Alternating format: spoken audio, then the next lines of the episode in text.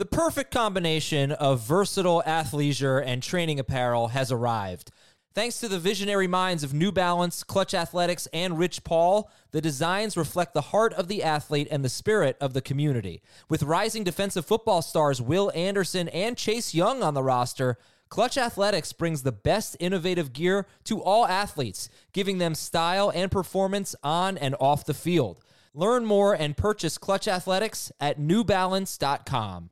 This is Fantasy Football Today from CBS Sports. On his way to the end zone. I tell you what, that was a spectacular play. It's time to dominate your fantasy league. What a play! Off to the races. Touchdown. Oh, he's done it again. Now here's some combination of Adam, Dave, Jamie, Heath, and Ben.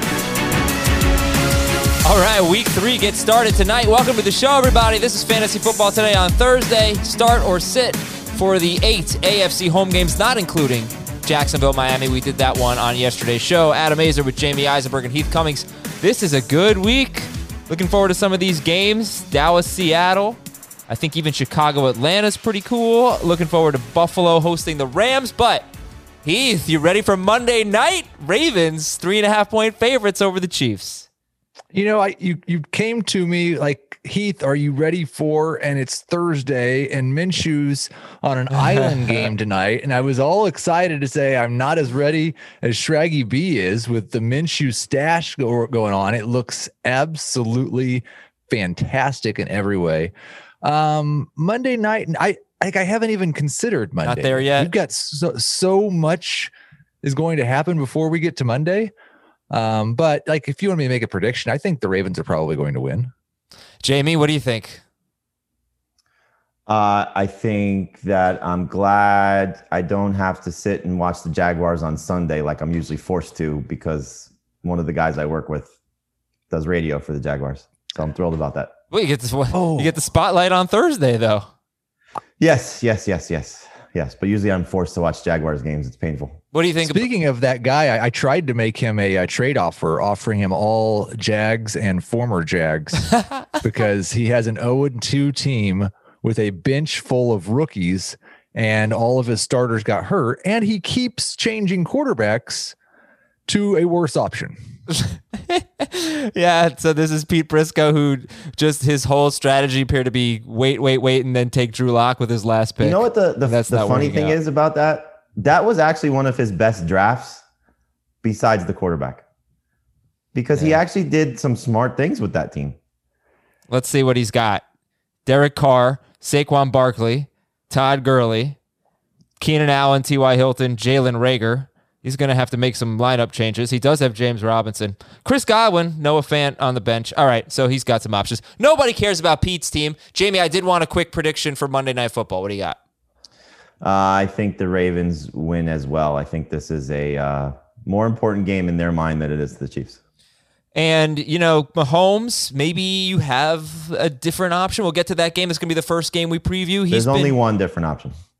Lamar. No. Of the guys that were drafted in that range, there's only one different option that was not Cam. Cam. Yeah, all right. Uh, he's got I got his history in very tough matchups. It's there've been some actually kind of low scoring Patrick Mahomes yeah, well, I mean, nobody's benching him, but that's the only one I would consider as Cam. Gotcha. Uh, all right, three players I want to throw out at you real quick. Tell me if you they're, tell me if you think they're under rostered. Okay, should be on more teams.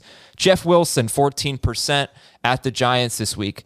DeSean Jackson, sixty-three percent gets the Bengals. Had nine targets in week two. Jalen Reagor's on IR.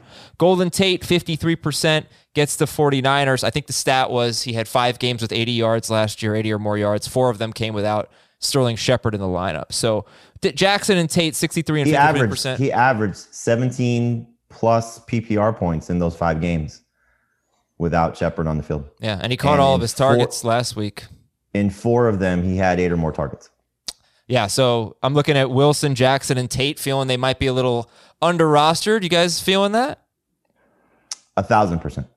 Yeah, yeah. I mean, it's I think probably the thing um holding Jeff Wilson down is that everybody knows he's going to be the early downs back, and the Giants have such a great run defense. You know, I knew you took a Um, shot at me on HQ yesterday, and you're taking one at me now. And I'll tell you what's happened with the Giants' run defense is they've just been really bad in the fourth quarter. David Montgomery had 32 rushing yards in the first three quarters. He had 50 rushing yards in the fourth quarter, and we saw in the week one Benny Snell just ran all over them late in the game. So I don't really know why they're not doing better in that regard, but um, it, that is what's happening. So You do know there was a coaching change, right? there Sometimes was, but they have the si- yeah, no, they have this different system. But well, I think they're still running a three four. I think they ran a three four last year, but they have the same the same players up front, and they got a better linebacker. So Did they? whatever. Yeah, Blake Martinez is better than Alec Ogletree, and yeah, what? Who cares? Uh, so anyway, just wanted to defend myself from that little pot shot. But yeah, Wilson at fourteen percent. I, I mean, would you start him over like Myles Gaskin? I would not. Uh, I would start him over the non D'Andre Swift Lions guys if you're looking at it that way. You know, if you're talking about you know Peterson and on Johnson, um, of just some low end options. Uh, I, I mean, we we just don't know what the 49ers are going to do. You know, they've yet to promote, as far as I know, JaMycal Hasty off the practice squad. I mean, that's a procedural move that I'm sure will come, and he could be the guy.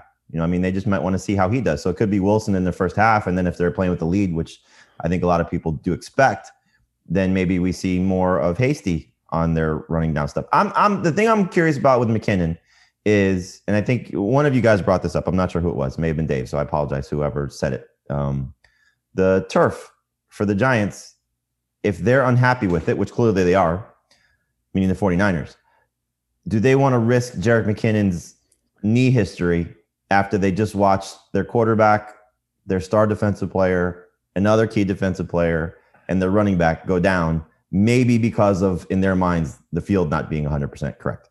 Doesn't it kind of piss you off that we're having this discussion? Like the NFL is a multi-billion dollar industry and we are worried about the quality of one of the fields they're going to play on. Yeah. Well, look, the Giants and the Jets. I mean, That's those are those are small market teams. You know, you got to give them a break. They got to cut This is the first somewhere. time I've ever heard complaints about that field, though. Same. I'm sure there have been, but it's the first time I've ever heard. Like you, you'd hear about the obviously the baseball infield in Oakland when they had to deal mm-hmm. with stuff like that. You know, years ago, you heard about Vet Stadium in Philadelphia being how horrible that was. But I mean, I've been on the field in, in Giant Stadium. You know, I've done stand ups on, on the sidelines. It didn't seem bad to me, but I'm not running around out there, so I don't really know. you wouldn't have had the right shoes anyway, Jamie. It would have been bad. I did you. have uh, I did a preseason game. I think it was uh, I did back to back games. I don't know if it was the Giants and Jets, but I did back to back games, and I'm on camera, and this giant fly is right in my face. And at one point, I had to just you know do one of these, and the production staff still sends me pictures of me swatting at the fly. All right, uh, let's talk about some starts and sits. Uh, who do you love this week, Heath? Give me some play, one or two players that you just you're, you're loving this week. Um, well, Jamie mentioned him, and I think like I just one more time, Cam Newton. Um, I just love Cam Newton. Period. Not this week, next week, every week. Um, I did, Dave, did Dave come around yet? Has Dave come around on Cam Newton yet? I think so. I I, think have- he's he's the lowest this week, but he still has him ninth. You guys have him fourth and fifth. That makes sense. Yeah, he's he's coming around, but uh, just like a week a week behind. Well, uh, No, yeah. two, two. Look, I, I didn't really think Cam was going to be this good. I think that's fair. Uh, it just Oh, oh, it, it's it's absolutely. I mean, his reservations were, were warranted. You know, you, you could, but it was it was just funny after week one, like not getting a little bit more excited. Like he was just Debbie Downer on Cam going into week two. Fair enough. Well, that didn't work out. Yeah, he's got him ninth, and the only one that that's ahead of him in Dave's rankings that I think really stands out is Aaron Rodgers, um, especially if Devontae. Ad- I mean, I can't. That'll change, I'm sure, if Davante Adams doesn't play. But uh, Um, Yeah, and then I guess like just to give one that's kind of out there probably versus everyone else's rankings, Dallas Goedert. Uh, the last four now Eagles games, Goedert has more targets than Zach Ertz going back to the playoffs and last year in Week 16. Um, he's performing better on a per target basis right now. Jalen Reagor is now on IR, so we're back to that situation where they've got one and a half healthy wide receivers. Ertz and Goedert are both starters, but I would start Goedert over Ertz. yeah. What do you think about Heath in regards to Goedert? What Pete Prisco said on HQ yesterday about the contract? Do you think that's something that the coaching staff is maybe has in their minds in terms of how they're operating with Ertz? I it's weird. uh, I mean, I, I think uh, maybe it's not weird. I mean, it's it's another thing to consider. Yeah, like there's a little bit of uh I don't know if uh like I don't know if there's like ongoing strife between him and the organization, but he's not happy. And the thing is, he's under contract for next year. Like it's not like he's a free Doesn't agent matter though. this year. You just you just watched what the other two guys that you're considered in their class got Yeah. paid, and you're like, whoa, uh, what? So what Pete Yeah. suggested that they're not throwing to Ertz because of He- the he- contract. Didn't suggest that that's the case. He just you know kind of I guess hinted at it, saying that he's their future. Goedert is their future, and so is it the you know we talk about this with running backs all the time. You know the changing of the guard. Um, yeah. Um, I know Pete. This is just one example. He's he's brought up in the past uh, when uh, Ingram was suspended and Kamara was coming off his strong rookie campaign, and it was does does Ingram get his exact role back or does Kamara get more work because you know who the future and who the the past is going to be, and so you wonder if the the play designs maybe are a little bit different. If the the you know the first look for Wentz is being told to go Goedert's way. I mean, Now, look, they're they're oh, I'm just going to say so they're far out zero oh and two. If They're they're, so really out there. doing that, then that's pathetic. I really hope that's not Right, true. but- that's I, but I think it was awful and also pathetic. more. It was more like we want to see if Goedert can be the guy right. before we decide whether we're going to pay Ertz. It's just it's just one of those things. Like when you look at conspiracy theories with players and circumstances, it's a fun one to point to. Again, nobody was saying that that's the case. It's just you know Okay, throwing good. that out there. okay, uh, Jamie, who do you love this week? By the way, Heath has Ertz and Goedert both top seven in non PPR, both top six in PPR, uh, ahead of almost everyone other than like the obvious must starts. Jamie, who do you love this week? I love Joshua Kelley. He's uh, he's the start of the week for week number three. Um, it's a uh, it's a, just a fantastic opportunity against a very very bad Panthers defense. And you know I've gotten a lot of questions since the article came out about do I start Kelley over Kareem Hunt? Do I start Kelley over Joe Mixon? Do I start Kelley over um, Todd Gurley? Uh, and the only reason I bring that up is that's the one that I would start him over of the the must start guys.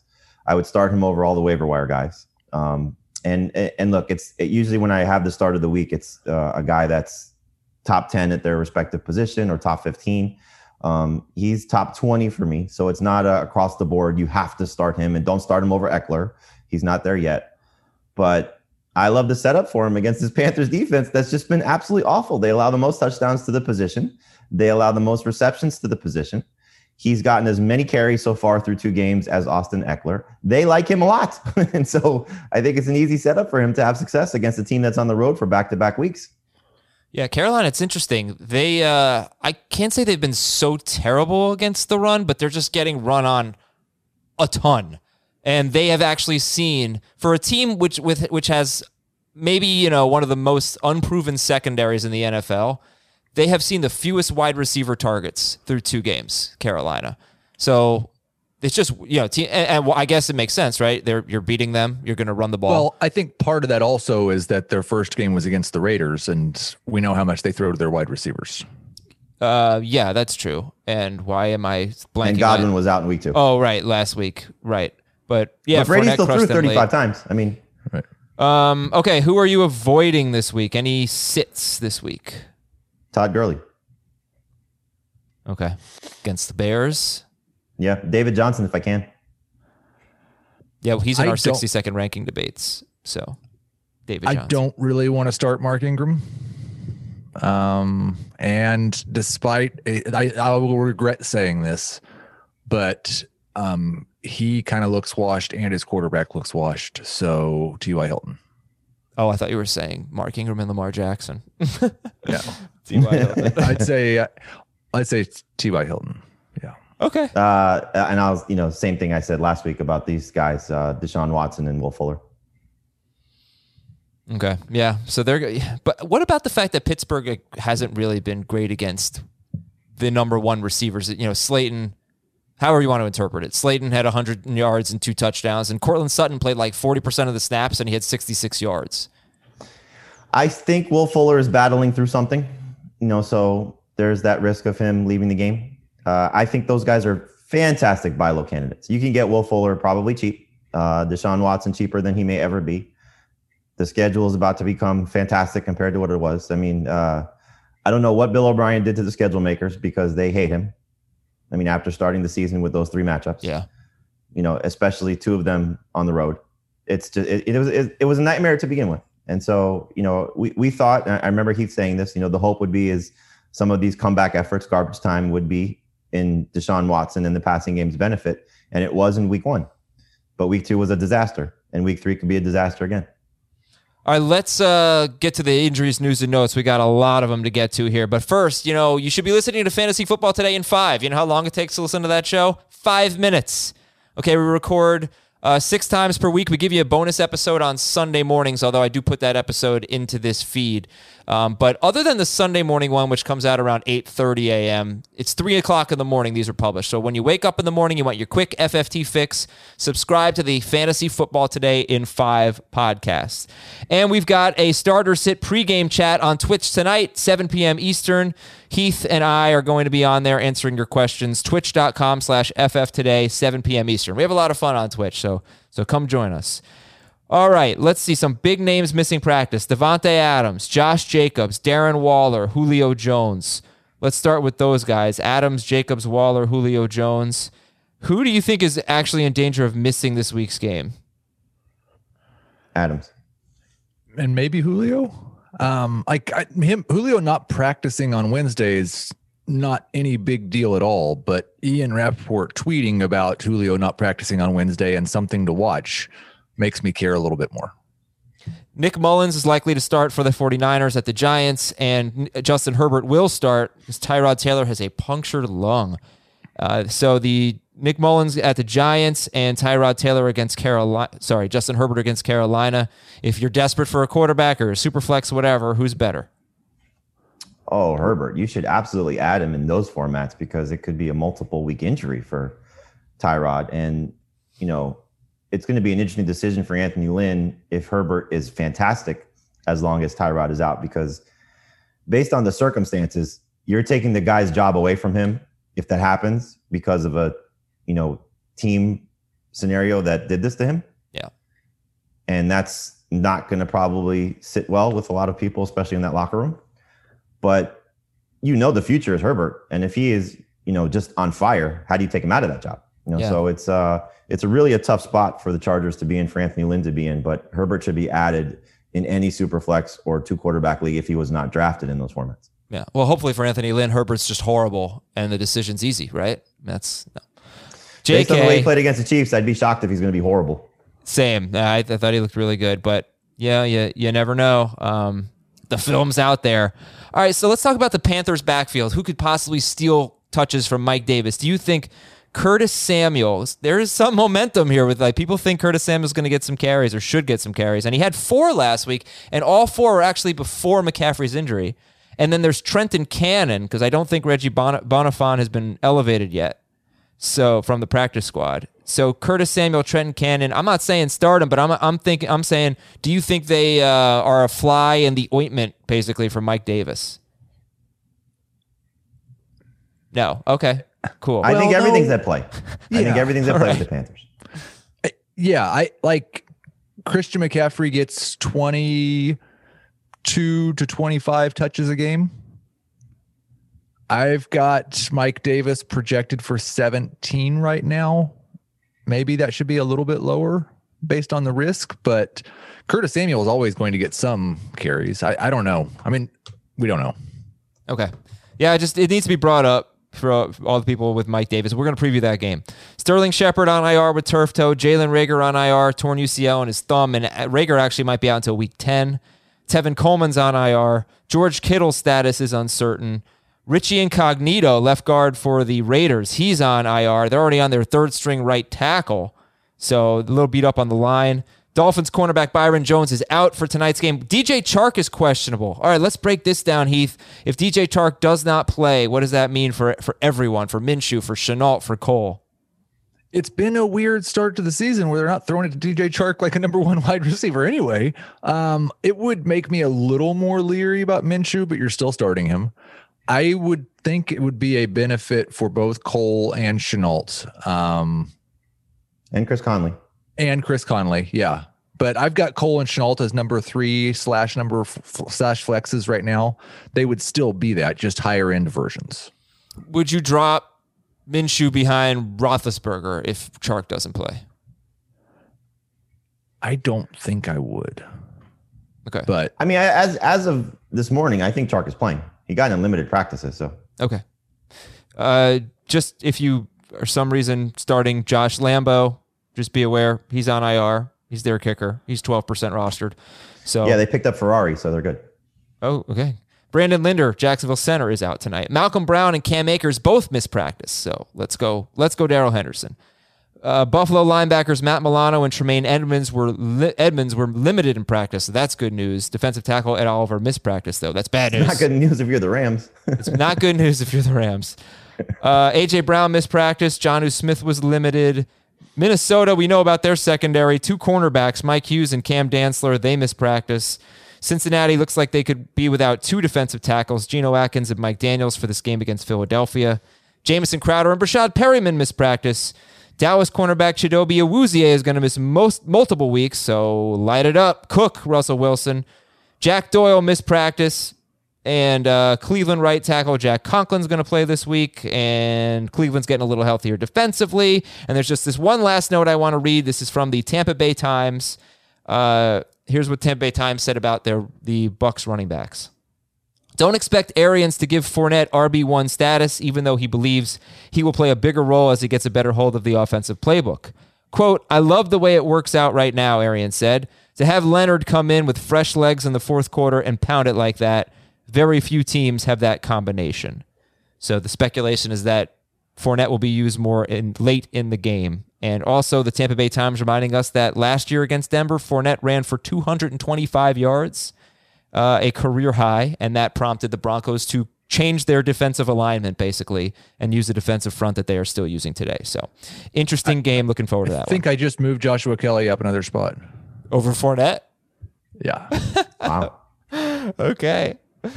All right. Well, listen, credit card debt. I want to talk to you about that because I've seen a couple of my friends deal with this. It could be very crippling, very difficult to get out from underneath. It, it- people struggle with credit card debt, but there's help. Check out lightstream.com slash FFT. L-I-G-H-T-S-T-R-E-A-M dot com slash FFT. Lower interest rates, same day loans with no fees. If you have good credit, Lightstream thinks that you deserve a great interest rate and no fees. So start saving today with a credit card consolidation loan from Lightstream. Lightstream's fixed credit card consolidation loans start at 5.95% APR with autopay and excellent credit. Lower than the average credit card interest rate of over 19%. We're talking 5.95%. Get a loan from 5,000 to $100,000 with absolutely no fees. The application is 100% online. You can even get your money as soon as the day you apply. And our listeners can save even more with an additional interest rate discount. That's at lightstream.com slash FFT. That's the only place to get it. L I G H T S T R E A M dot com slash FFT. Subject to credit approval, rate includes a 0.5 auto 0.5% auto pay discount. Terms and conditions apply and offers are subject to change without notice. Visit lightstream.com slash FFT for more information. All right, uh, getting into the games now. Got some East Coast and West Coast trips. The Niners and the Rams are both going to the East Coast for the second straight week. Uh, so that's interesting. And Vegas is at New England. They haven't been very good on the East Coast in recent years. It's a little shorter trip now, luckily. Tampa Bay's at Denver. Carolina's at LA at the Chargers. Uh, and then one thing I noticed last week, man, like all the wide receivers who had tough matchups pretty much crushed them, except for Will Fuller. It does like how much does these even matter to you? I mean, you look at like Cooper Kupp at Buffalo, you look at Houston at Pittsburgh, you look at AJ Green against Darius Slay. The Chargers are a tough matchup for Carolina. Kenny Golladay at Arizona, Tyreek Hill at Baltimore. Last week was so high scoring and it didn't matter, Heath. Does it matter this week? I care about how good the defense is that a wide receiver is facing because it could affect touchdown chances. I am not concerned about individual matchups. Jamie, any individual matchups that concern you? Um, I think Heath's point is valid. You know, like the Rams, for example, uh, they got they got beat up. The Bills got beat up a little bit with their linebackers out, as we saw Gesicki just light up that team um, where they had been so good against tight ends. So you get those two linebackers back, and now their defense is close to whole. I think it could be tough for the Rams offense as a whole. So I downgrade their entire team if those guys play. We've got an anniversary of sorts, by the way. This was the, my favorite stat that I that Trager and I found. Um, it has been now two full years. You go back to week three of 2018, where multiple wide receivers basically had a good fantasy game against the Chargers from you know in the same game. It's 10 or more non PPR points, 14 or more PPR points. It has not happened in a regular season game since week three of 2018. Uh, it did happen in a playoff game, just barely. Phillip Dorsett and Julian Edelman in the 2018-19 postseason, but that's going to be fun. Like Robbie Anderson is Robbie Anderson a start this week? Is DJ Moore a start this week against uh, the Panthers? I would lean against more the uh, DJ Moore. Chargers. I would lean more towards DJ Moore than Robbie Anderson. I would try and sit Robbie Anderson this week. Yeah, Anderson's a boom bust number three. I d- you don't ever have to ask me probably if I'm starting DJ Moore. again. Okay, fair enough. All right, let's do some 60 seconds rankings disputes. Let's try to really make them 60 seconds. Deshaun Watson, 19th for Jamie, 11th for Heath. He is at Pittsburgh. Dave's right in the middle at 14th. Jamie, you say basically sit Deshaun Watson. Yeah, he may move up a couple spots. Like right now, I have Goff ahead of him. Um, that may change again if those linebackers are going to play. But I just think it's going to be tough for Deshaun Watson once again. So he's a great buy low candidate. Don't give up on Deshaun Watson, but you don't have to start him this week in a tough matchup against Pittsburgh. We already have a good example of what he looked like in a tough matchup last week. Heath? Yeah, I listen. It was bad last week against Baltimore. The P- Steelers have not been as good um, as we thought they were going to be defensively, and maybe they will be in this game. I don't love starting Deshaun Watson, but Gardner Minshew is the only guy who was available on the waiver wire that I feel good starting above him. I'm I'm not starting Fitzmagic tonight over him. I'm not starting Tannehill or Joe Burrow over him. So I'm going to roll Deshaun Watson back out there. Okay. How about um how about Matthew Stafford? I think you have him back to back. Stafford once. More. I would start Stafford over Deshaun Watson. I think Stafford's going to have a very good week uh, with Kenny Golladay back and chasing the score in Arizona. All right, how about Tom Brady? So Jamie's got Brady as a start. He's got him 10th. Heath has him 22nd. Heath, so you're saying sit Tom Brady at Denver. I just I'm gonna need. I, I've gotten to the point with Brady where I just I'm gonna need to see it first. Um, I don't think this Denver defense is particularly good, but going on the road, I I kind of think they might just be a little bit more conservative. Um, they were they threw 35 passes last week, and maybe that's where they're at again. But 35 passes isn't enough for Tom Brady right now. The way that they've uh, they're just not they've not gelled. Jamie, you're more optimistic on Brady. Yes, uh, I think Brady is going to be a very good low end starter. This is going to be his best game yet because this is going to be the first time that he has his healthy wide receivers on the field. He did not have a healthy Mike Evans in week one, and Chris Godwin was knocked out of that game. And then he did not have Chris Godwin in week two. If he's throwing 35 times against this uh, Broncos defense, I think he's going to be serviceable. He's not going to have a, a 30 point game, but I think he'll be in that 22 to 25 point range, and that will put him in the neighborhood of a top 10 quarterback. Josh Kelley, Jamie's start of the week. So Jamie's got him 20th in both formats. Heath, you have him 30th in non PPR, 36th in PPR. You're not feeling it against uh, Carolina for Josh Kelley. Yeah, I um I've I've moved him up. We had this situation with Ben Roethlisberger last week, and uh, I, I saw that he was the start of the week, and so I went looking, and I do think it's a good situation. I think that the Chargers are going to be more conservative than I originally had them forecasted. I've got Kelley at around twenty six to twenty eight now in both formats it's probably going to require a touchdown. Like I don't think Josh Kelley's probably going to be good enough to start this week without one, but they should score some touchdowns against the Panthers. So, Jamie, which waiver wire running backs are you starting Kelley ahead of when you look at the Giants, the All of 49ers? Mike, you're starting All him over Mike Davis? All of them. Okay. How about you, Heath? Mike Davis or Josh Kelley? I think Davis is now. I will start Davis over him if, like Henderson. Let's see who's active. If it's just Henderson and Brown, I would probably start Henderson over him as well. But the rest of the waiver wire guys are behind him. Yes, I I will say this: if both Rams guys are out, Henderson would be better. But I, at this point, we're kind of anticipating Brown to play. All right, uh, a couple more. David Johnson. David Johnson is 15th for Heath and 24th for Jamie, and Dave is also closer to 24th. Uh, Jamie, you're not quite. You you kind of said it earlier. You don't really want to start David Johnson. No, I mean we're looking at a guy that is not getting a ton of volume. He had a great week one against um, the Chiefs, and he averaged seven yards a carry. And then he comes back in week two, and he didn't have the same level of production with 11 carries. You know, so I just don't want to buy into a guy that's going to be chasing points and is going to have you know three to four catches. I think that's certainly uh, feasible for him based on what we've seen. But this is not a good matchup for him at all, and so I would like to avoid David Johnson if you can. Okay. Steelers have are giving up 2.55 yards per carry to running backs facing Barkley and Gordon. But Heath, you got David Johnson 15th.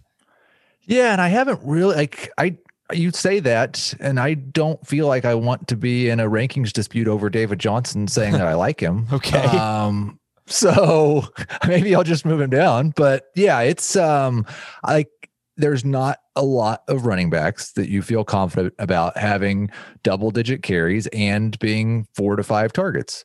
And so, like, I think Johnson's probably going to do that. And I do think that even in garbage time, he's probably still going to be okay.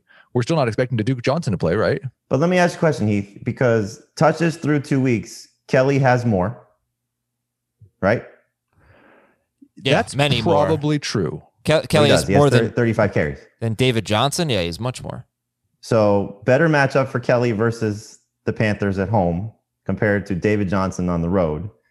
And the catches should favor David Johnson, but they did throw two times to Kelley last week in his second NFL game. Why would you not play Josh Kelley over David Johnson? Well, I would say like their their volume in the running game was basically the same in week one. Then he had the 23 carries against Well, the actually, Chiefs. Kelley had more in week one in his first Well, NFL it was game. 12 to 11, basically the same, like I said. Like, I just don't feel confident that he's going to catch two passes, and it feels like two is closer to his ceiling than his floor. But yeah, I, like I could understand someone starting Kelley over Johnson. I I don't feel as confident in his role as a 20 touchback after one week of seeing it. And I wonder how much of that was Justin Herbert. We just told him he was starting five seconds before the game. We really would like to just run the ball as much as possible.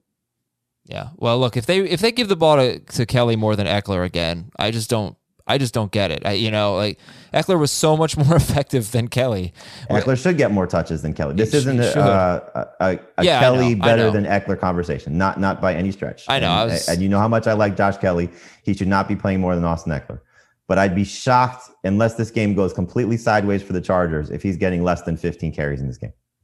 All right, let's do the startometer now. Jarvis Landry against Washington. The three games here on the startometer: uh, Washington, Cleveland, Vegas, New England, Jets, Colts. Those are going to be the last three games that we get to today. So if you can't stick around, startometer for Jarvis Landry zero to ten. Uh, three in non PPR, five in PPR. One. Oh, all right. I'm ki- like what I said about Brady earlier. I'm kind of right there with Jarvis Landry. I'm afraid against Washington, there's not enough pass volume for Jarvis Landry to be good. Okay. This is an interesting game for the Beckham? Browns just because of their run. De- the the Washington run defense has been good, you know, and will will the Browns? I think they will, but will they be able to run on the Washington football team to the same level that they did against the Bengals? All right. What about Beckham? Zero to ten on Beckham. Uh, I would say seven for both formats. Five. Would you guys start um, Josh Kelley or Beckham? I would start Kelley in non PPR. I'd start Beckham in PPR. I would say that's yeah. All right. Cam Newton's a 10. How about any Patriots running back against Las Vegas? We still don't know if James White is playing, Right. so I, I think he's going to play. I hope he's going to play. I hope everything is you know okay with his mother. Obviously, his father's passing is tragic, but um, if he plays, I'd start him. You know, in in PPR.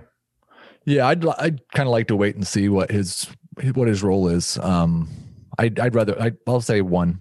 I Julian would, Edelman. I would I would imagine if he's out there, you know, that they'll try to get him something to, you know, celebrate him.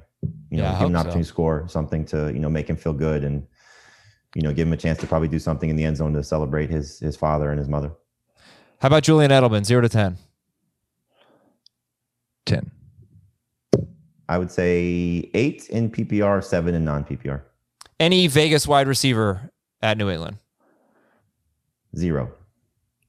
Two, Nyheim Hines against the One. Jets. one, uh, one. Three in PPR, zero in non PPR. Frank Gore or any Jet at all? Any jet at all? Uh, no. Like Hogan, maybe if he plays, and Crowder, know. Perriman don't.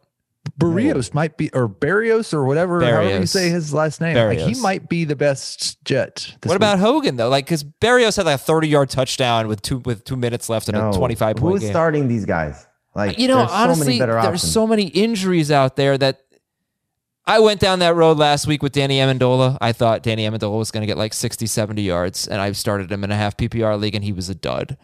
But I don't, I don't remember why I had to start him, but, but you know, it was, it was our flex league. You know, you have to start two flexes. yeah. So I don't know. I could see 14 team league, like, no. Somebody's going to do something for the Four, Jets. yeah, 14 team league, somebody may be stuck. I get that. You know, so sure, shouldn't shouldn't poo poo it, but I would rather I would prefer Hogan over Barrios if he plays. All right. Yeah. Let's uh let's do it. Okay, finally getting to the games.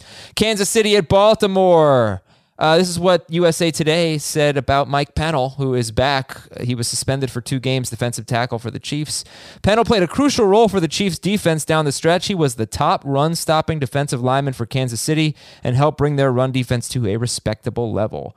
So he is back, and that is big. Stat of the game number one Patrick Mahomes is 20th in air yards and 32nd in air yards per pass attempt. He was ninth in that category last year. So, so far through two games, not really throwing the ball downfield.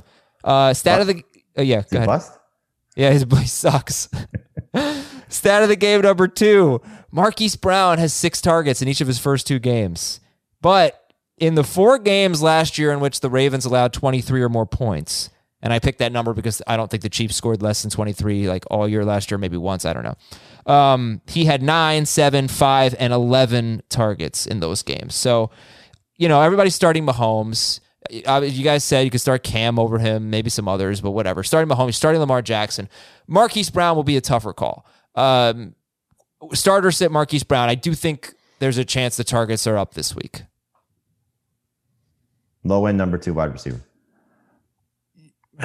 I don't. Yeah, I, I wouldn't argue high. I would say high end number three, but I, it's that same range. I've got him just just inside my top thirty. Same range for as Odell Beckham for me.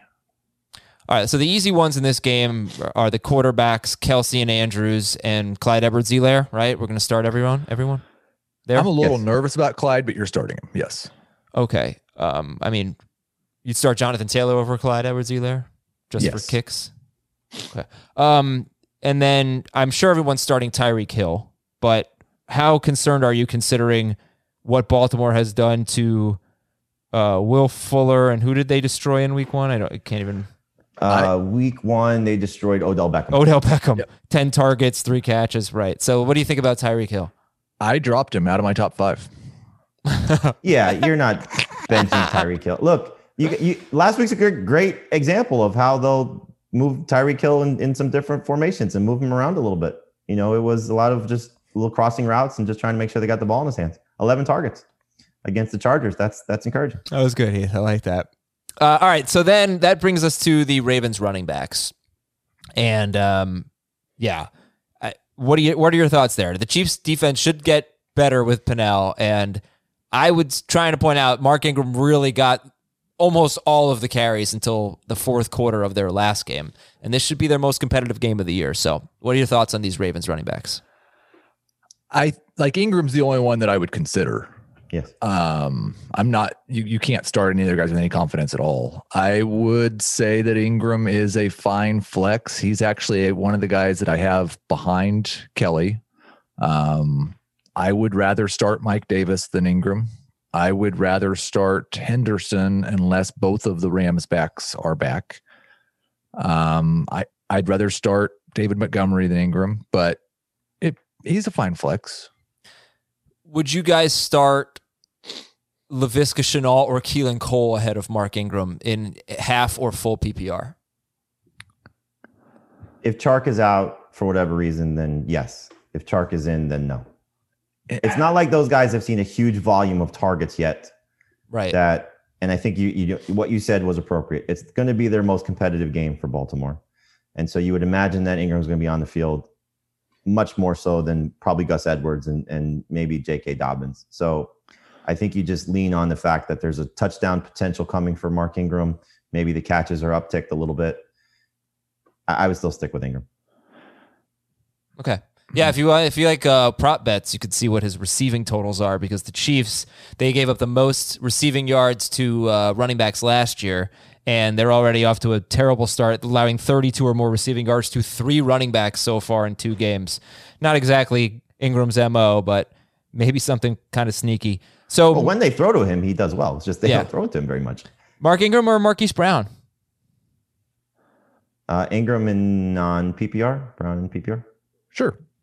Um, any sleepers in this game? Sammy Watkins or I guess just Sammy Is Watkins? Sammy still in the protocol? You know, he says he's he fine. he's healthy, right? that, that, was the interesting thing. You know, we, we'll find out today if he practices. But no, no sleepers for me. Okay. And by the way, uh, Mahomes is sixth for Jamie, fifth for Dave, seventh for Heath. It's Kyler Murray, Lamar Jackson, Russell Wilson, Josh Allen. Those are the consensus four that are ahead of Patrick Mahomes and Cam Newton for both um, Jamie and Heath, not for Dave. Uh, okay, well, that's yeah. I mean, that's that game. Even though it's the most exciting, it's kind of easy with those teams. However, the Ravens DST, you could try to get away from them. They are 12th for Jamie, 10th for Dave, and 9th for Heath. Only two teams scored double digit fantasy points against two DSTs against the Chiefs last year. So some of the best defenses they faced were absolutely horrible against them. So, you know, you can look for the Colts, look for the Chargers, some other options. Rams are at the Bills. Buffalo, a two and a half point favorite. The total here is 47 and a half. I've got two stats of the game. One that probably won't influence your lineup decision. In 2019, only three quarterbacks scored more than 21 fantasy points against the Rams. Um, and so far, through two games, Dak Prescott and Carson Wentz have fallen short of that march, uh, that mark. So we'll see if Josh Allen can do it. He's a top five quarterback, so that's not going to influence your line of decision. However, this one might. Stat of the game that might influence your line of decision. The Rams are second in the NFL in rush attempts. So is that what they're going to try to do? To try to run the ball. The Bills' run defense probably not as good as its past defense. See what happens with those linebackers getting healthy, hopefully. But you know, even if Brown does play, you know, what does that mean for Henderson and, and Brown and I don't know. Let's throw Akers in there as well. Like they run the ball a lot so far. Yeah. Yeah. Great I mean, question, I, I, right? I think you look at it as uh, they're probably flexes because you don't know what Brown's workload will be, and Henderson's probably going to lead them in, in carries or touches, you know, to make sure that Brown doesn't re-injure his finger. So I would lean Henderson over Brown. But you're right, Adam. It's it's a defense that's going to be tough for this Rams offense to perform well against, at least as well as we've seen, because they were very efficient running the ball against the Cowboys. And then Jared Goff was very efficient against the Eagles. This is their toughest test to date. And you know, going on the road back to back weeks, East Coast, West Coast, East Coast, one o'clock start again. You know, I could see the Rams offense struggling a little bit. They're due for a little bit of a letdown after a 2 0 start. And so Buffalo can make things uncomfortable for them. Now, if those guys don't play, as we saw, Tyler Higbee should light them up because Mike right. Gesicki lit them up. And so you saw that's where Goff's production came from last week, especially with the with the touchdowns. So mm-hmm. um, you got to be a little bit concerned about Robert Woods, a little bit concerned about Cooper Kupp. This is a good secondary, and you know we'll see if if they put Tre'Davious White on one of them and who he follows. So I, would be I'd be a little bit cautious about this uh, this offense for for the Rams. If you want a quick rundown of what some of the noteworthy slot wide receivers did against the Bills last year, because remember they've played the Dolphins and the and the Jets so far, so not too much to go off. But slot receivers last year, well, Crow- Crowder did really well. Yeah, and right, and he had 14 catches for 99 yards last year, and eight catches for 66 yards in the second game. Tyler Boyd six for 68, Edelman four for 30, Landry nine for 97 and a touchdown. Cobb three for 53, Edelman five for 72. They did pretty well. I mean, bad bad against Crowder, bad against Landry, but they did pretty well. So, uh, who do you like better, Kupp or Woods? Woods. Woods. Would you start Marquise Brown or Mark Ingram over Cooper Kupp? I would start Marquise Brown over Cooper Kupp. I would start Kupp over Brown. Kupp has been Um, disappointing. I mean, you know, last week Yeah. they were they were forcing him the ball, and he got over 100 total yards. But you know, you need him to score. That's kind of been the mo for him, and you know, he hasn't scored now in two games, and tough matchup. Where are the targets? It's six or fewer targets in eight of his last 10 games now. So, it's and six in each of the first two games for Cooper Kupp. Uh, and then Tyler Higbee, I mean, how much does the injury report matter here for Tyler Higbee? Because the Bills were maybe the worst matchup for tight ends last year, but you take away two, Two great years, linebackers. two years. Yeah, you take away two great linebackers, and they were horrible against Gesicki. So, like, it, uh, how much is up in the air in terms of where you're ranking Tyler Higbee? When I first did my rankings at the start of the week, I had him third, and then as the uh, as as you know you go through the process, uh, I know Heath does as well with his projections. You, you kind of shift things around, and now he's down to 11. so um, Yeah. it it, uh, it it's it's a big swing. You know, I don't think a lot of people are going to sit Tyler Higbee. You can start Dallas Goedert over him. They're back to back in my rankings. Uh, you can start Jonnu Smith. You could start Mike Gesicki. You could start some other guys that you may not have considered. But uh, you know, after a three touchdown game, it's hard to get away from Tyler Higbee completely, especially since those guys are not at 100. percent Yeah, I, I would start Gesicki over him tonight. I just like the matchup might be fantastic and he might score three touchdowns, but he's also getting like five targets a game. Like, Right. It's not the same thing as what happened at the end of last year. Yeah, he had five, he caught all five of his targets and he scored three touchdowns. I mean, that's very it's a good thing to note, Heath. And um, would you start Dalton Schultz over Mike Gas- No. uh, over Gesicki? or Higbee? Sorry, Higbee. No. Okay, No, and and I will say that if those guys are getting into full practice by Friday, I would put Goedert ahead of. All right. So Henderson, I think we got to stay on Darrell Henderson for a bit. What what's the range of of where you might rank him depending on who's available here? Let's say everyone's out. Where's Darrell Henderson? When I first did my projections, it was with everyone out, and I wouldn't have left him here anyway because it was ridiculous. But he was uh, my number seven running back. um, I moved him quickly down to 15th. And then when I saw the report about uh, Malcolm Brown, like he had surgery on his pinky, but they think he's just going to play. Um, I've got Henderson. I don't know if Brown ranked yet, but I've got Henderson kind of ranked like one of those guys is going to play, and that's right around 25. So I think he's a low end RB2 as long as it's only one of them that comes back. If all three come back, then you can't put a Rams running back in your top 30. Here's the tricky part because you're obviously playing James Robinson over Henderson. You should at least. But you may consider Myles Gaskin over Henderson if those guys play. And that's where I think you got to make a tough choice.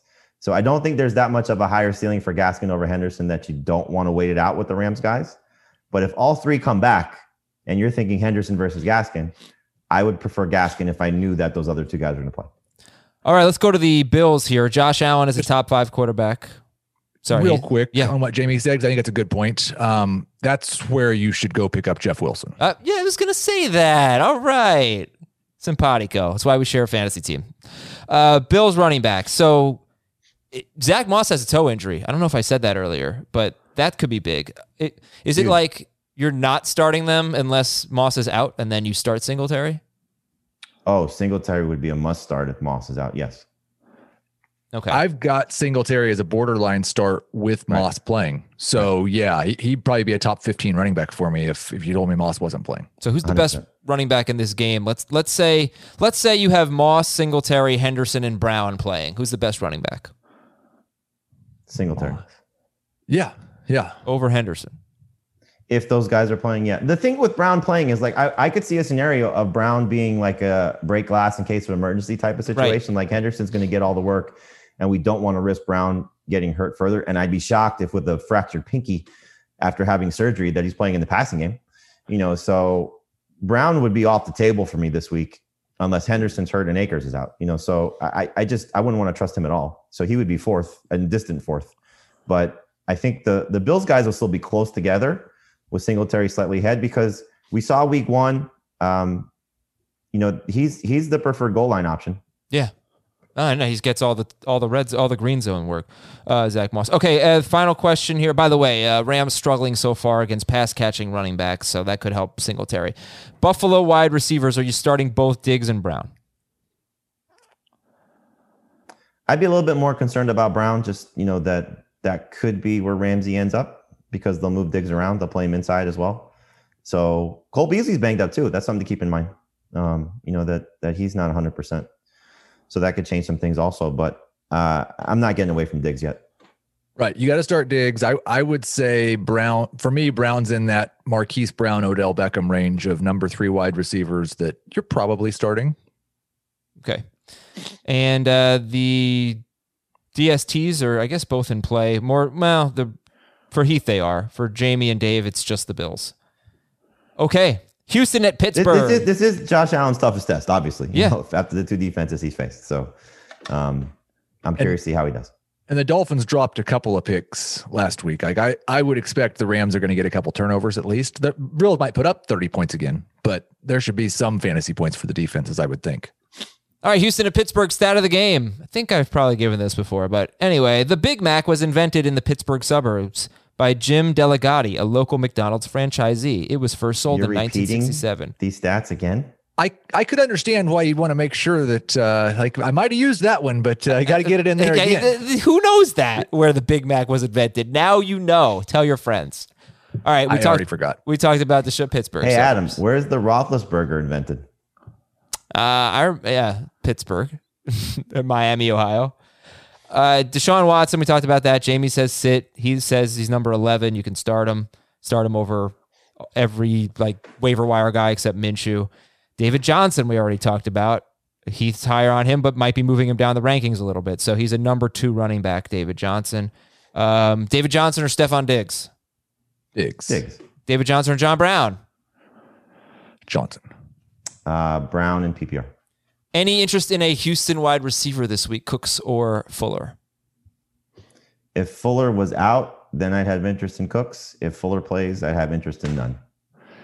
It's so weird because like it we had lots of speculation about Will Fuller and he definitely was getting his hamstring stretched at one point last week, but he wasn't even on the injury report. Yeah. Like I I'm I would put I put Fuller in that like there's a big to be a big range because I've said it a lot, but I put him in the same range as John Brown and those guys. Boom or bust number three receiver. The range goes from 20 to 60. How about um, Jordan Akins? Y- You, know, like I said He's yesterday, done a nice ton of job when they've been chasing points. It happened in week one, the late touchdown. It obviously happened last week because they're behind. Darren Fells is their starting tight end, but Akins is their pass catching tight end. So if you are stuck, it's not bad. Like if you didn't pick up uh, Dalton Schultz or Jordan Reed or you know any of the tight ends that we've talked about off the waiver wire. Like I, I like Drew Sample, for example, better than Jordan Akins, but you know he's in that group of guys that you could be looking at, and certainly in tight end premium leagues, he should be added. I, I agree with that. I will. The one thing I'll add just to watch for this week, Akins is currently fourth amongst tight ends in routes run. Like he is running a, and that generally will eventually turn into good things. yeah. Yeah, they loved him coming out of camp. He had a fantastic training camp, and he should be playing more. He should be getting more opportunities. So uh, that's a that's a great you know stash tight end. Um, I drafted him in the fishbowl. I may be playing five tight ends this week because I picked up Drew Sample. I have Zach Ertz and Travis Kelce, and I have Dalton Schultz. I may be playing all five of them. All right, Ben Roethlisberger is 12th for everyone, for Dave, Jamie, and Heath. 12, 12, 12. How about that? You know, I- Excellent. it looked like Houston had kind of done a respectable job against Mahomes and and uh, Jackson. Like neither of them went off, but they both had passer ratings like above 113. So I don't know how how well they've actually done. Uh, and he- imagine, imagine if you're the Texans and you go, "Oh, we get a break from Ben Mahomes and Lamar Jackson. yeah. Now we got to play a Hall of Famer." uh, any hesitance, any hesitation to start James Conner? None. None. Okay. And then the Pittsburgh wide receivers. How are we feeling about them? Who's who's better, Juju or Johnson? I've got Juju for at least one more week. Um, I, I would be really nice if they throw it to Juju just a little bit more, but uh, they're both in my like they're both ahead of that gigantic range that I have established from 20 to 60. Okay. Jamie agree Juju's better. Yeah, I think there's going to be a squeaky wheel game coming for Juju at some point. Um, could happen this week. It's not like he's not catching the ball, you know. So it's just that Diontae Johnson's the favorite guy right now. You know, it's it's it's kind of similar to uh, Antonio Brown and, and Juju, just not Johnson's not at that level yet. And we got to, you know, I, I'm very curious to see what this game looks like because I, I think the Texans had such a bad secondary last year, but they were so injured. They're healthier now. They're still waiting for Gary and Conley to get back. They're, I don't think they're that bad, but I don't think we know yet. So let's see what happens. Bradley Roby's done a pretty solid job uh, I against mean, number ones. So so far through two weeks, they faced two great running teams, the Chiefs and the Ravens. yeah, exactly. Like I do kind of feel like though, and it's it's like the Sam Darnold type thing. We just haven't learned anything about the Texans yet. Right. Nobody would look good playing the Chiefs, Ravens, and Steelers. Well, what we do Sam know, we know they're not a Super Bowl contender. Like The that. Sam Darnold thing. Well, I mean, they're going to be a team that makes a late season push, you know, because they're they're too talented and they have a great quarterback. Um, it- it's it, look, you face the two best teams in football, arguably. I know, but that's the thing is like they're they're always going to be great in the AFC South. You know, like I, they're still a. You would agree they're still a division contender. Of course, Yes. absolutely, yeah, yeah, yeah, Like they're gonna be zero and three, and they're still a contender in their own division yeah, for sure. Yeah, They that- were last year, right? Was last year the the the Frank Reich game, or was that two years ago? I think it was l- two years ago. I don't when know. they were when they were overtime they were game. basically they were left for dead, yeah, and Frank Reich made that dumb decision, and then they won in overtime. right. they I don't started that remember. run. All right, Tampa Bay is at Denver. Here's one stat of the game. Denver has held A.J. Brown and Juju Smith Schuster to less than 50 yards. Both of them had eight targets. The number two wide receivers have been great. I can't imagine they're getting away from Godwin or Evans, although Heath has them outside the top 20, which is interesting. They're right at twenty, right? I tried really hard to get them inside the top twenty. I fudged things a little bit because I didn't want them to be outside the top twenty. I thought they were 21 and 22. Okay, They they'll are. be nineteen and twenty. okay, great. Both are going for 100 and a touchdown this week. All right. wow. Here's another stat of the game. Tampa Bay has now gone eight straight games without allowing 60 rushing yards to a running back. They are, however, giving up the second most receiving yards to a running back. That's what happens when you face Kamara, McCaffrey, and Mike Davis. But Melvin Gordon is pretty interesting. He came through last week. He scored, but as good as the Steelers' run defense is, the Bucs are probably. I'm going to say they're the best in the NFL. They were last year. I'm going to say that. Why not this year? Um, starter sit Melvin Gordon. Start, but I would start Kelley over him in non PPR. I I'm going to start Melvin Gordon with a little bit of discomfort. Alrighty. Um, should we stick with the Broncos? Is that the only Bronco you're starting? Yeah. Oh, Fant. Oh, right. Yeah. Fant. Yeah, and I, Yeah, I, I like, I really want to have Jerry Jeudy and KJ Hamler on my bench because I think at some point in the near future, those guys are could both be pretty good. Fant or Goedert? Got it. Fant. Fant or Jared Cook? Fant and PPR. Cook and non PPR. Cook scores touchdowns. That's all he does. Sure. Yeah. The, just want to throw out at this on Fant. Like he's got 11 targets in two games. He's been tremendous. He's got 11 targets in two games, and he's got his backup quarterback, and didn't really bother him last week. But um, you know, just just just throwing it out there. We'll see what happens. Uh, we're gonna sit the Tampa Bay tight ends. Is that throwing it out there as a good thing or throwing it out there as a bad thing? It's a bad thing. okay. It's a it's a kind of sell high thing, but I'm not buying that he's a sell high because I think he's a true breakout. But I just would like to see more targets. Did you ever get him back in the league that you dropped? No, dropped still have Duke Johnson. Thanks for asking. I have Mark Andrews, thank goodness. But Tom Brady, uh, I think we did we debated him earlier. Jamie's got him tenth. J- Heath has him twenty second. We did the sixty second rankings debate. If you want to hear that on Brady, uh, rewind. It's check the time codes. Always check the time codes in the description. So let's talk about Leonard Fournette and Ronald Jones. What level of confidence? Nobody's starting Ronald Jones, but what level of confidence do you have in Leonard Fournette? I don't think you can have any confidence. Like, not, I think Leonard Fournette would be pretty damn good if they'd give him 15 carries. I don't think you can have any confidence in who's going to get the first carry for the Bucs. Um, I hope it's Leonard Fournette, but Fournette's a flex for me, and so's Jones. But Fournette's a high end, and Jones a low end. Did I ask you Mark Ingram or Leonard Fournette? I don't know. I don't think I did. Tell yeah, I me- would, I would start again. Fournette as number two running back this week. I, I think that you're going to get enough touches out of him in this matchup that he's going to be successful. I would start Ingram and non PPR, Fournette and PPR. Yeah, Any Fournette in both. any thought of starting Jerry Jeudy in PPR over Leonard Fournette? no way. You're going to get a lot of targets. He's got 15 in two games. He's going to get more catches than Fournette. No. This is his chance to shine. Okay. This- so was week one, and he didn't have a great game. No, four catches for 56 yards. Uh, Tampa Bay's DST is top four. Start him up. Carolina's at the Chargers. Chargers six and a half point favorites here. Um, your stat of the game, number one, is what I mentioned that it just doesn't happen. Two wide receivers having good games against the Chargers. It's happened one time in the last two years, basically. Uh, and stat of the game number two, I also gave this one. The Panthers have seen the fewest wide receiver targets in the NFL defensively, so that's interesting. Bridgewater's a sit. Let's go through this quickly. Bridgewater's a sit, right? Yeah. All right. You want to talk about Mike Davis? Hit me with some Mike Davis. I Jamie said it really well. Um, everything's in play earlier. In these types of situations, um, and, and I'd throw the Giants in here as well. We should be prepared to be surprised.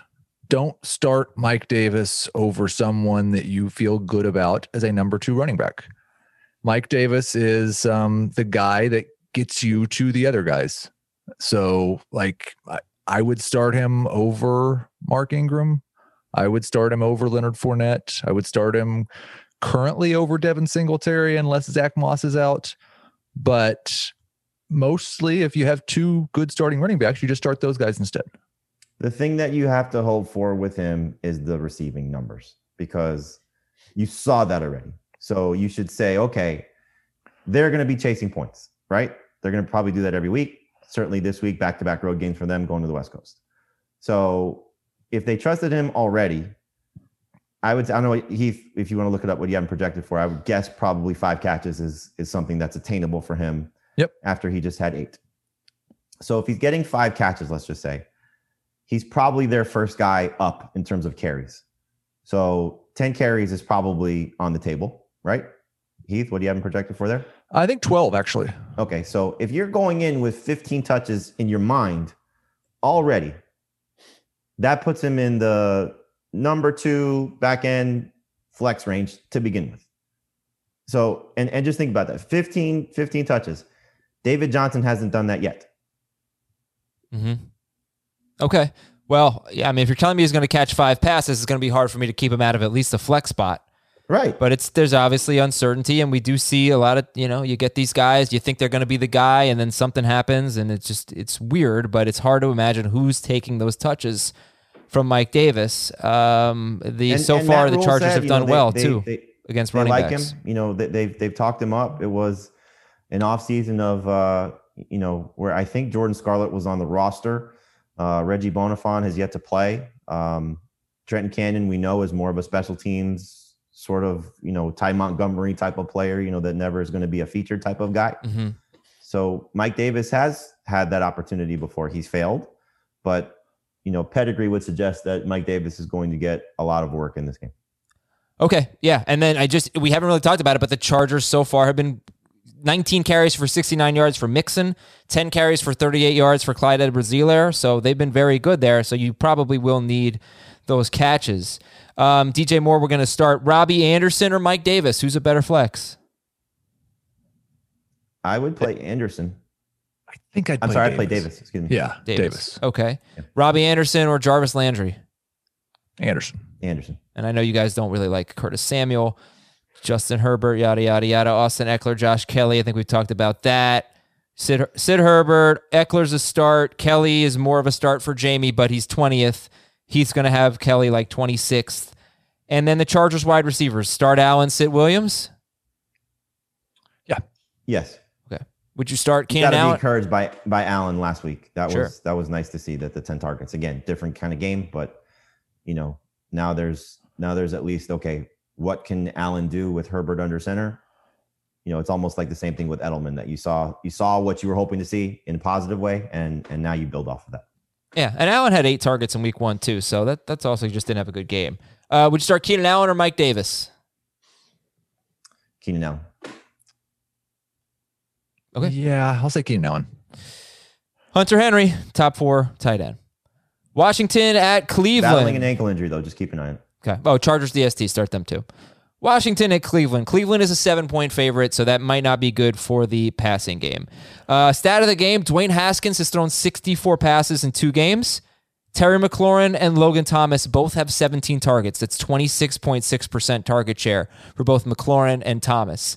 It is kind of funny to see that Terry McLaurin has like 120 more yards than Logan Thomas, but uh, Thomas is getting targets. That's my point. And Cleveland has been horrible against tight ends. They are giving up the most points, and they gave up the fourth most points to tight ends last year. How good of a sleeper is Logan Thomas, in your opinion?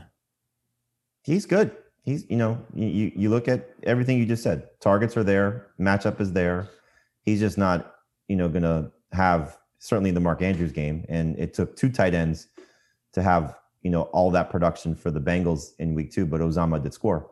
So I think if you're looking at a uh, like a six for 50 type of game, Logan Thomas can get you that.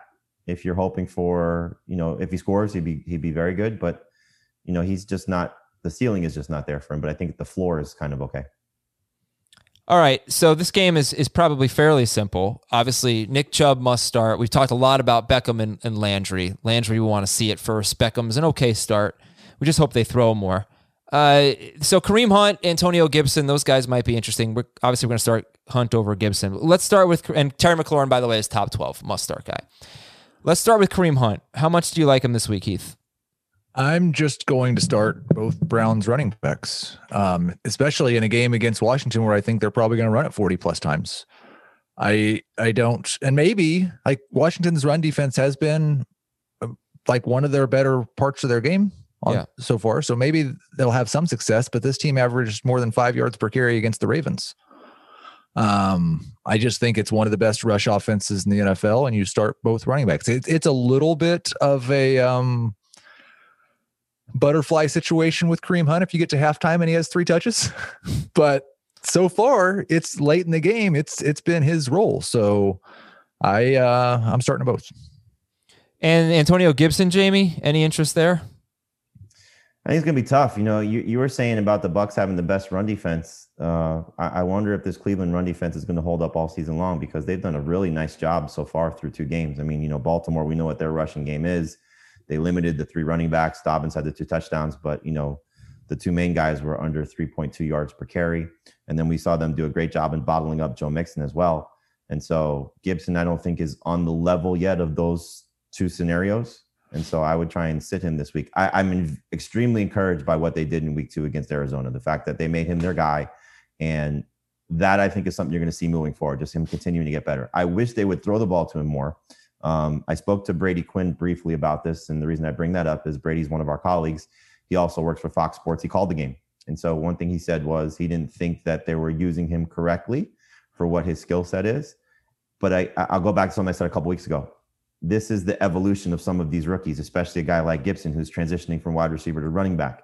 They're going to continue to add more to his plate. And so hopefully now we see a little bit more involvement in the passing game because that's where his stats can sort of blossom and and continue to grow. So this is a great game to keep an eye on Antonio Gibson, but I hope you don't have to play Antonio Gibson unless you're stuck. I think that's pretty much it for this game. Which DST do you like better, Washington or Cleveland? Oh, the Browns by leaps and bounds. You got them four spots ahead in your rankings. It's a, it's a drop off though. Okay, Browns, okay. Browns. Sorry, like you acted like that's like the dumbest question. No, ever. I think they're gonna hit. I think they'll hit Baker Mayfield a few times. Right. Okay. Yeah, I like I, I like um, the Browns as well. I mean, I, I think I'm starting in one league. All right, we got two games left, guys. Let's rock and roll here with Vegas and New England. All right, so um, the only okay here's here's the deal, right? Start Cam, he's top five guy. Start Jacobs, start Edelman, and uh, who am I forgetting? Start Waller. Waller. Start Waller. So, do you think Sony Michel scores? Because Patriots are six point favorites, and should we at least be adding N'Keal Harry? Yes. Coming off that big yes. game.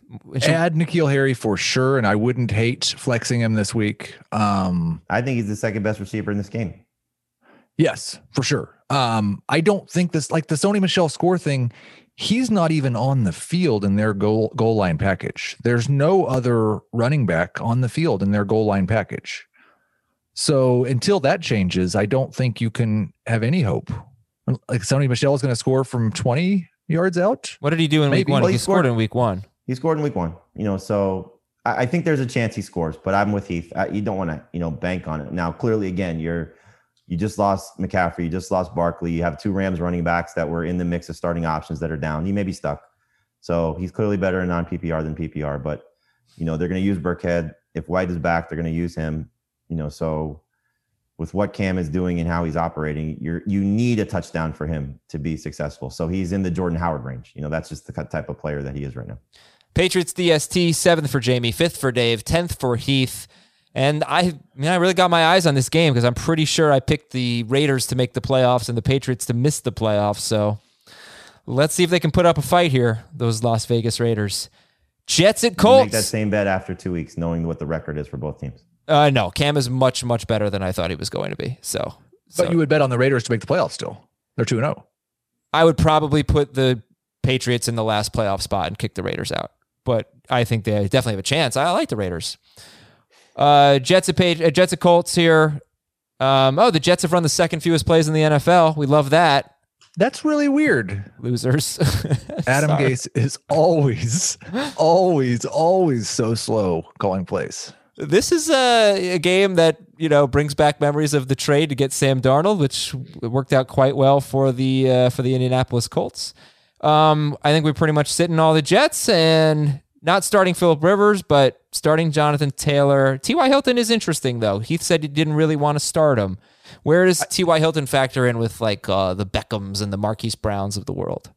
And I could understand if someone just looks at this Jets defense and says, I don't care. I'm starting T.Y. Hilton. And he has had several almost touchdowns.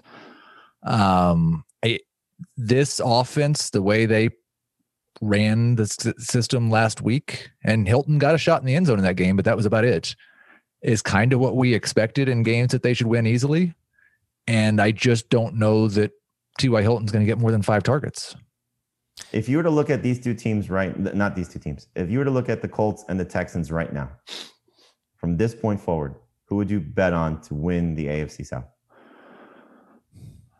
I would have said the Colts at the beginning of the year. I did. But- Rivers has looked a lot worse than I expected. yes, that's the, that's the thing. Yeah, I know. It's like you, Bad. you, huh? Bad. Yeah, he's been really bad. It- I it- think the it is- Texans are better than them. I think And- the and it's- Titans are it- better. Because I was I would take the Titans over. I was yes. fading the Titans, but now I kind of think they're going to Yes. win the division again. I think you're right. Uh, Or they didn't win the it last Titans, year. and, and this kind of goes with Ryan Tannehill that they're not getting the due that they probably deserve. Yeah, might be. But um, if, you- if just looking at the Texans and the Colts, knowing that the, the Colts are probably two and one and should be three and zero after this week, and the Texans are most likely zero and three, I think I would take the Texans to win the division still after that. I think I take if the those Colts. are my two choices. If those are my two choices. Yeah. Well. Um. All right. Well, uh, Colts DST. By the way, start them. But Jamie, uh, is there a sleeper wide receiver in this game? If there is one, who is it? I mean, you know, we talked about Chris Hogan, and and hopefully he's 100 percent because they'll be chasing points and throwing a lot. But I don't have any faith in him. Like if you have, if if I had to choose, I would take Michael Pittman over both, just based on the touchdown potential, because I think he's going to see a little bit of a spike in targets. So will Zach Pascal. Uh, probably the best sleeper though is Mo Alie-Cox. Yeah. You know, if um if if Jack Doyle's out again, because we saw, you know, him do a nice job last week, despite the interception for Rivers was off Mo Alie-Cox's hands. I called them Mo Ali drops. All right, Mo Alie-Cox is like somewhere around like 16th, 17th in the rankings. So big game yesterday, uh, big game Sunday, five catches, 111 yards uh, against Minnesota. That's going to do it for the AFC home games. NFC coming up tomorrow, and we will recap Thursday night football as well. So uh, until then, for Jamie and Heath, I'm Adam. Talk to you on Friday night and also on Twitch, on Friday morning rather, on Twitch on Thursday night, 7 p.m. Eastern, twitch.com slash FF today. We'll see you there.